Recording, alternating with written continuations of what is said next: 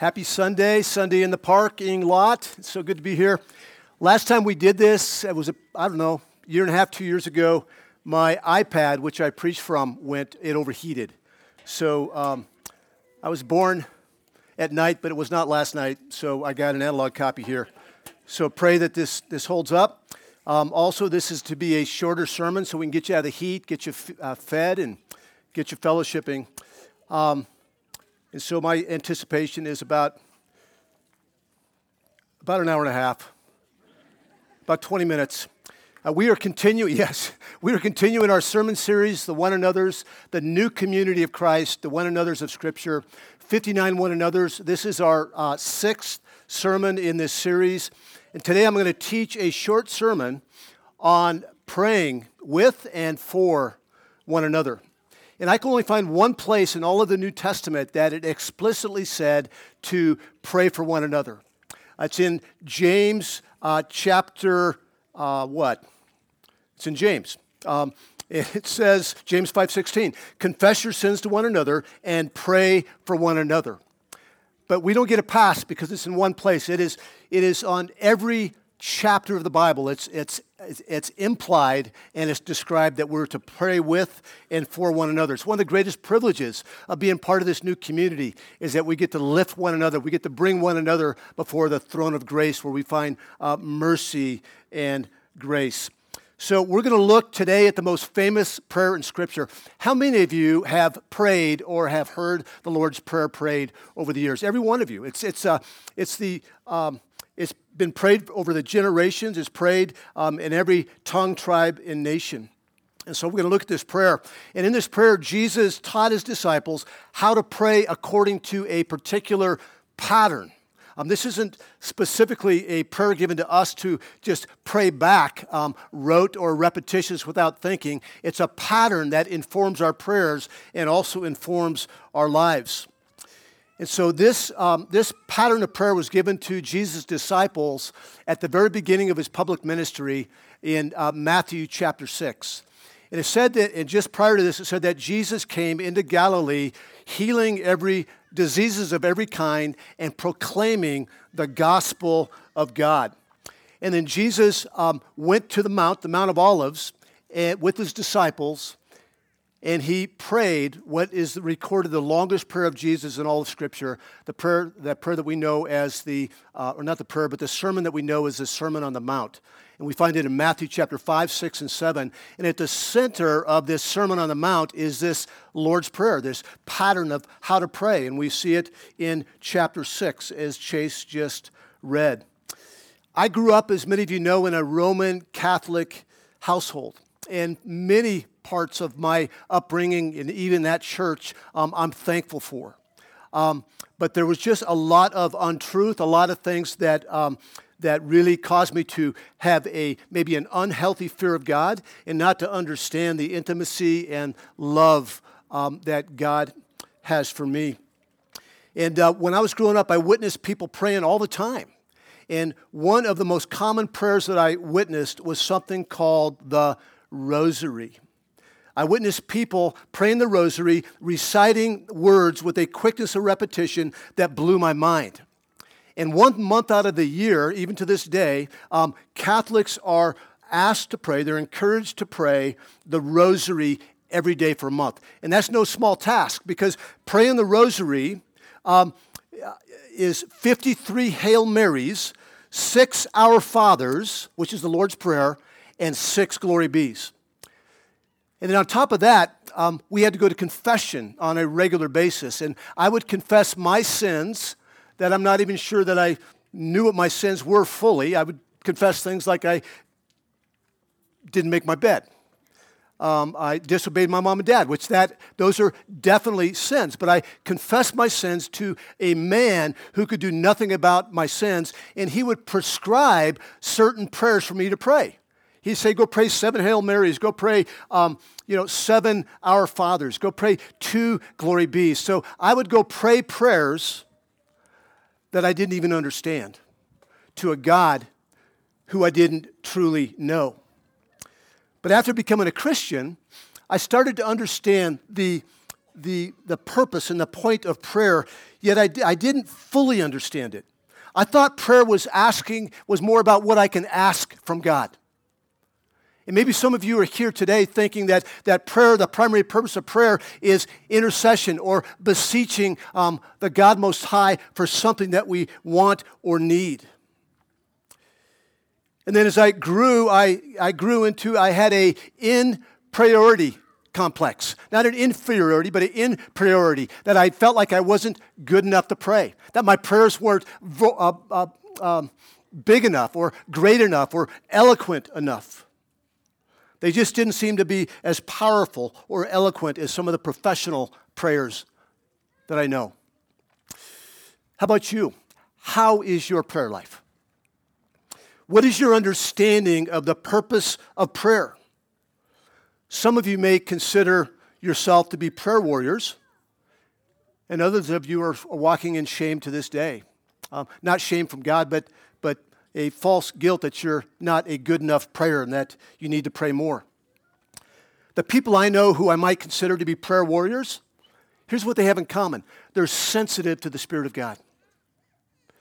And they are also um, engaged in the body of Christ, and they make it their business, actually, to be aware of the needs, the fears, and the desires of other people and to pray for them.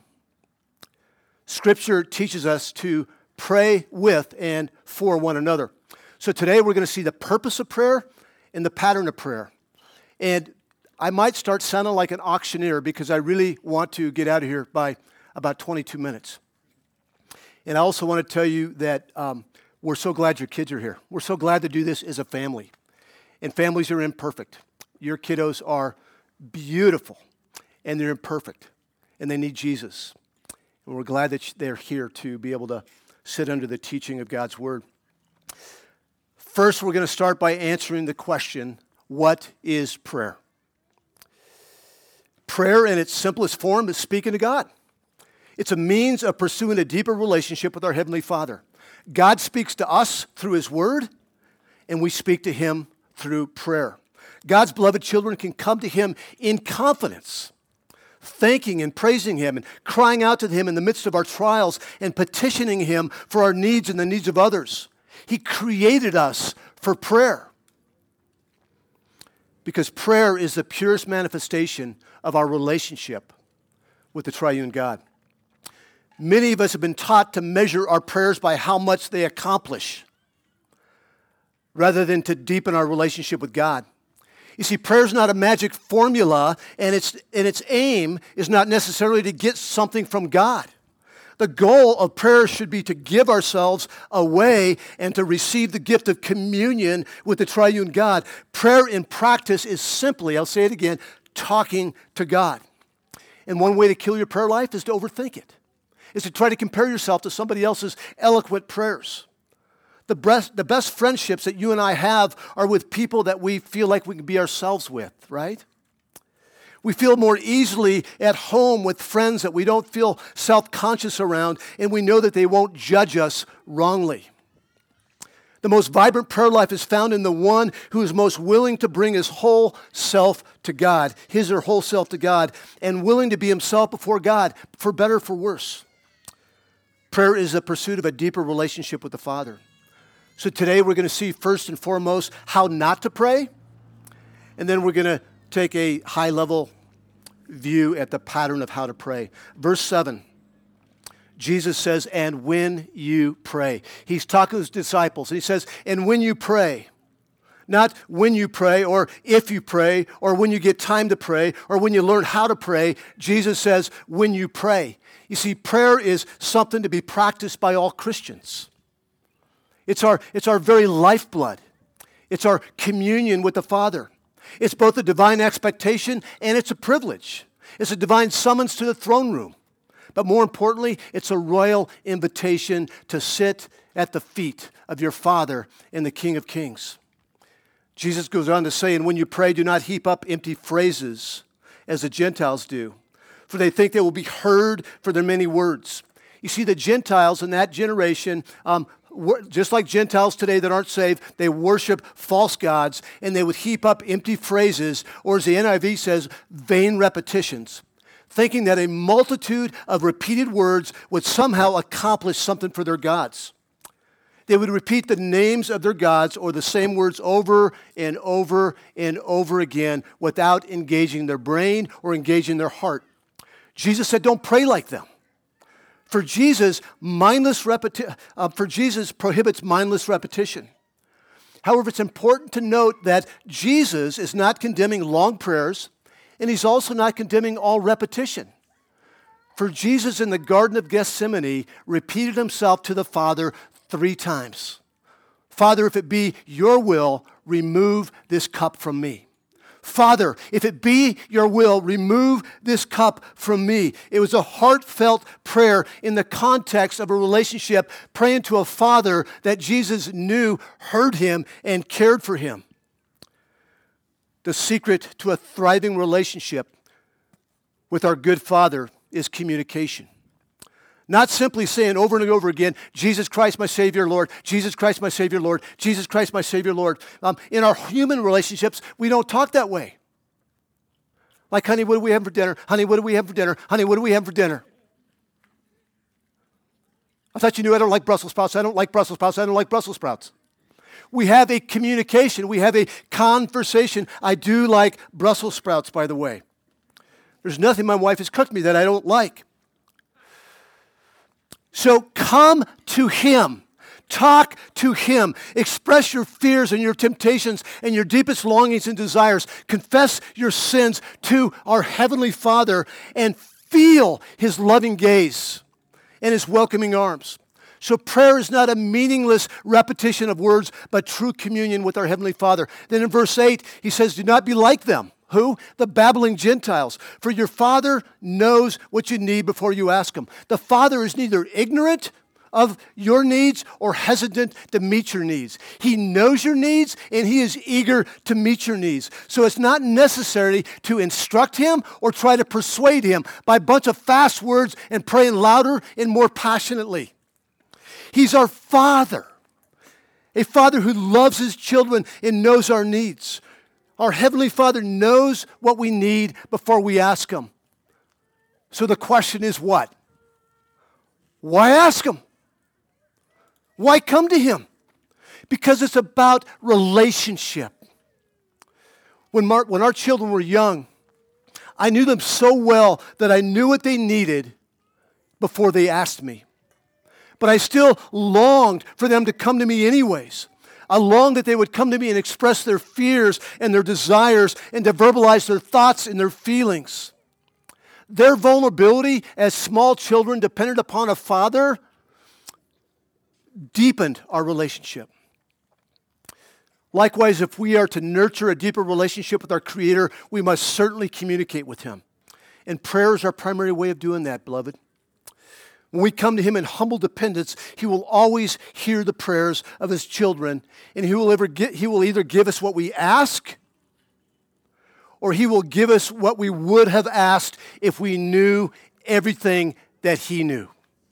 He will either give you what you asked or He will give you what you need. Prayer demonstrates, like nothing else we do, our dependence upon the Lord and our desire for a deepening relationship. So let's look at the Lord's Prayer. We're going to take a very high level view at it, verses 9 through uh, 13. This is a pattern of prayer where Jesus instructs his disciples on how to pray. This is a pattern for prayer that not only informs our prayers, but it informs the way we live. So it's way beyond. Our praying should always inform the way that we live.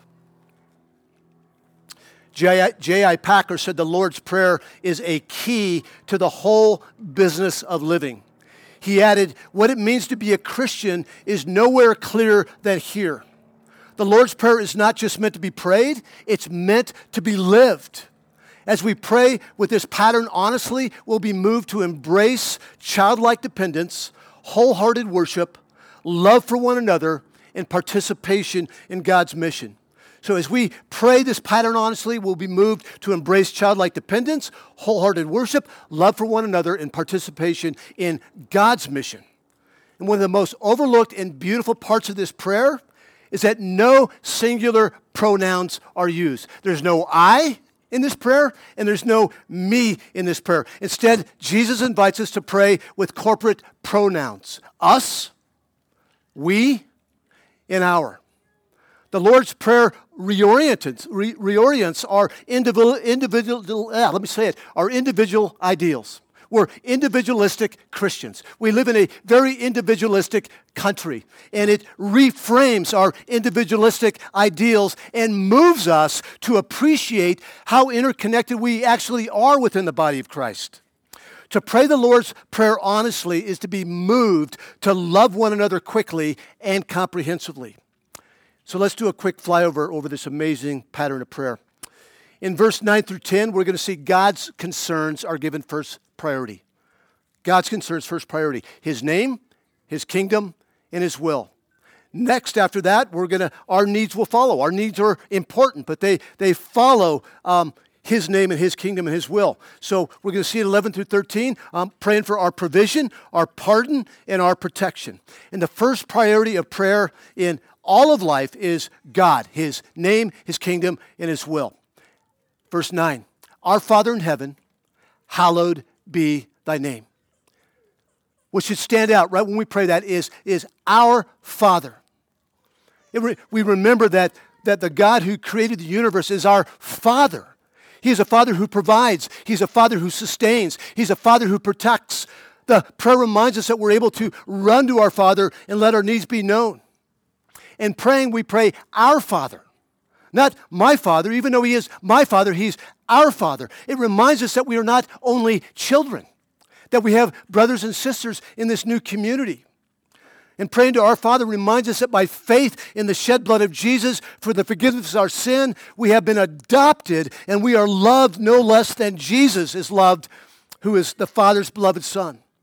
Understanding the Father's love for us is to spark and fuel His prayer. Uh, excuse me, to spark and fuel our prayer. Our loving Father gives us more than we both deserve and desire. Next is, hallowed be your name. Hallowed or hallow is not a word that we use much in our English language today. But this first request is not that our personal needs be met, but that the Father's name be hallowed. And to hallow simply means to make holy to consider holy. God's already holy. We don't make him more holy, but we make much of his holiness. We make much of his character. One commentator said this Praying this, hallowed be your name, is asking that God act in such a way that he visibly demonstrates his holiness and his glory. It's asking God to move and act in the world so that people all people see his glory, esteem his holiness, and treasure his character above all else. By praying, Hallowed be your name, we are first requesting that the church be sanctified and purified. Because when we're not sanctified and purified, when we're not living out to one another's, when we're walking in sin, the church is the greatest manifestation of God's character. We live it out by His Spirit. So when we exercise the one another's by the power of the Spirit, God's name will be hallowed and we will experience increasing joy. Secondly, reason to hallow his name is that this is a clear reminder to us that when a sinner comes to faith in the Lord Jesus Christ and is transferred from darkness to light, God's holy name is hallowed in the church and the watching world. And the more people who come to know Christ, the more people exist who revere God's character and hallow his name. Our heavenly Father provides, he protects, and he sustains his children. So our greatest joy should be to hallow his name or to make his name famous by loving one another and witnessing to the world around us. And P.S., our greatest witness is our love for one another. The next priorities in this pattern of prayer are the Father's kingdom and His will. Your kingdom come, your will be done on earth as it is in heaven. We're reminded that God is not only our Father, but He's also a King. So when we say, Your kingdom come, your will be done, we acknowledge that our Father is a sovereign King of the universe who has complete and total authority over everything. And to pray that his kingdom come on earth is as it is in heaven, is to pray both that it may grow through the church's witness and that it would be consummated when Jesus returns to set up to consummate his, his, his, his perfect church, his eternal power and reign. This reminds us to live on mission, to pray for those who are without hope and long for the day when Jesus will return to make all things new. Your will be done on earth as it is in heaven. It's a cry for Christians to submit to the perfect will of the Father, not our will. I don't know about you, but it is much easier to have the world revolve around me and to step into my will rather than considering what the Lord's will is. There is constant pressure from the culture and temptation from the enemy to conform to our own will rather than the Lord's will. Here's what Paul says about the Lord's will the will of God is good, acceptable, and perfect, for it is the will of our Father. And our Father loves us and protects us and sustains us. So His will is better for us than our own will is, what we think is best for us. We have a good Father who only has, who only means good for His children. So we pray in our community that we would do the will of the Father. For the Christian, for this community, our top priority is not our name, not our individual names, not the name of this church. Our priority is the name of the triune God, the name Jesus Christ.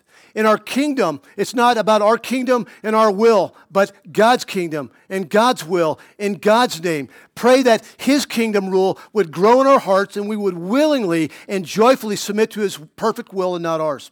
And in the second half of this prayer, the possessive adjective changes from you, from your, your kingdom, your will, your name, to our and we transition from God's glory to our needs. In expressing our needs, we need to declare our dependence upon our good and loving Father who already knows our needs, cares for our welfare, and wants to bring our requests, wants us to bring our requests to Him. These needs are really the only needs that we have provision, pardon, and protection. He says in verse 11, Give us this day our daily bread. To pray, give us day, this day our daily bread, reminds us that we are utterly dependent upon our Father for all of our daily needs. I think we tend to forget this, especially in America, when most people, particularly in this county, have everything we need. This is a prayer for immediate physical needs, not distant needs. It reminds us to not worry about tomorrow, for today has enough trouble of its own. And again, this is not only a personal prayer, but a prayer for one another. Give us this day. Praying this brings to mind the physical needs of those in our body and others around the world that are part of the Big C church. Praying this, rare, this prayer reminds us of persecuted uh, Christians all around the world. It reminds us of the crisis in Ethiopia. It reminds us of the refugees from Ukraine that don't have their daily needs met. So it is right and good for us, wherever our needs or circum- circumstances may be, to remember that we are utterly dependent, moment by moment, breath by breath, on our Father. And we can turn to Him and we can ask Him for the things that we need and for, our, and for the daily needs for one another. We pray for our daily needs so that we might accomplish what He desires for us to accomplish. Our next need and our greatest need is the pardon or forgiveness. And living in the reality, Christian, of our daily forgiveness is as important to the soul and health as daily food is for our body. And forgive us our debts as we have also forgiven our debtors. What this doesn't mean is that God stops forgiving us if we don't forgive others. What it's reminding us of is that we are forgiven. We've been forgiven much, therefore we should forgive, forgive little. You see, our debts and our sins are against our Heavenly Father. Sin is like a debt because when we can't pay what we owe, we're punished. But praise be to God, Colossians 2:14 tells us that on the cross Jesus was punished and the debt that stood before those who believe was canceled.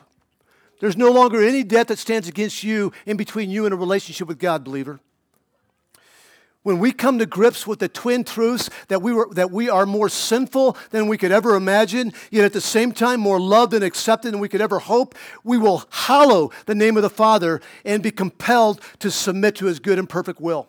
And the more we understand the immense eh, mercy and forgiveness of the Father, the quicker we will be to forgive one another of smaller offenses. You see, any sin committed against us pales in comparison to your sin against a holy God and my sin against a holy God. Praise Him for canceling the record of debt that stood against us and forgiving us of every past, present, and future sin. And we cry out to Him to help us. Forgiving others is a process. We need the help of the Spirit of God. We need to have our minds oriented on the great forgiveness that God has forgiven us, that He's canceled our debt. And by His power and for His glory and for our joy, we will forgive other people. We will choose to forgive other people when we understand the enormity, the vastness of our sin against a holy God. So finally, until God's kingdom is fully consummated, we need to understand that we are engaged in what? A spiritual battle. And we need protection. And so we ask our King to protect us and lead us not into temptation, but deliver us from evil. We don't pray that God will not tempt us. That's not the prayer here, because God gives us the assurance in Scripture that He will not tempt us. He tests us, but He will not tempt us. And furthermore, even though He doesn't tempt, we're told by James that temptation is good for you. Temptation is good for me. James says in chapter 1, verse 2 Count it all joy, my brothers, when you meet temptations of various kinds. So we don't pray, God, keep us from temptation. But we pray, let us be, uh, keep us from being overcome by temptation. We pray along with Paul in 1 Corinthians 10 13. He says, We pray, God, you promised that we wouldn't be tempted beyond what we are able to withstand. And you said that you'll always give us a way of escape from temptation. So, God, I'm trusting your spirit to not let me be overcome by temptation. And, God, would you show me the way out from this temptation? Would you strengthen me to say no from the lies and the schemes of the enemy? This last part of this prayer is not a prayer, hear me on this, to be delivered from the world. We're to be in the world. We're to be in the evil of the world. But we're not to be of the world. We're people of the kingdom. We're people of the light. But we're to be in the darkness because we can't shine the light without being in the darkness. We're praying for deliverance from the lies and the schemes of the evil one. God, would you help me recognize the lies and the schemes of the evil one? Paul writes to Christians in his letter uh, to the Ephesian church that our battle, the Christian battle, is not with flesh and blood. It's not with whoever you think is evil out there, but it's with the evil one and his demons. So we pray, Lord, help us to be in the world, but not overcome by the world. And we pray that when we strive to live out your goodwill together, that we would not be tripped up by the lies and schemes of the enemy. So we pray for one another.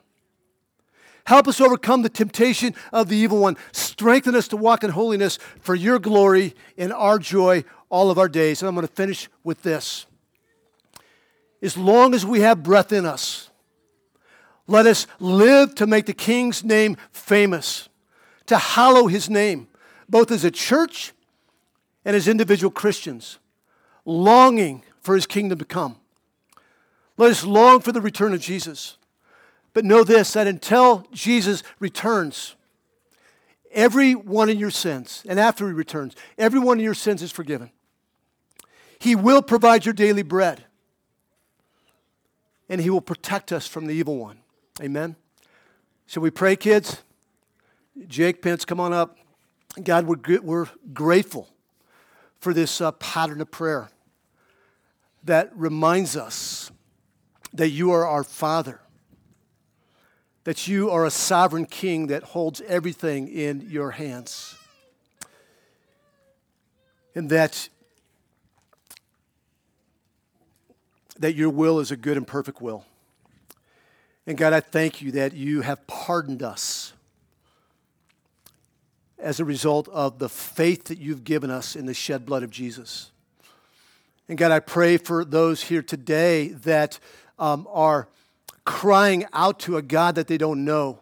God, I pray that you would reveal yourself to them. I pray, God, that you would meet their deepest need, and that's a need for pardon. God, I pray even for the children that are here today that still have a, a growing record of, of debt that stands against them. God, I pray that you would give them faith to believe upon Jesus Christ for the forgiveness of their sins. And thank you, Lord Jesus, that you, you tore the veil that separated us from the Father. And I praise you that we can boldly and confidently come before the throne of grace and find mercy and grace in every time of need. We love you, and we pray all these things in the powerful name of Jesus. And God's people said, Amen. All right, thank you, Pastor Dan. That's uh, edifying. And, and we're going to move into a, a time where we're going to encourage you guys to get into small groups. And we're really going to just put into action what we see in Matthew 6 with the Lord's Prayer and to, to gather together and pray according to this. So I know this might be a little awkward. Um, I know praying in groups sometimes is not uh, something we're used to.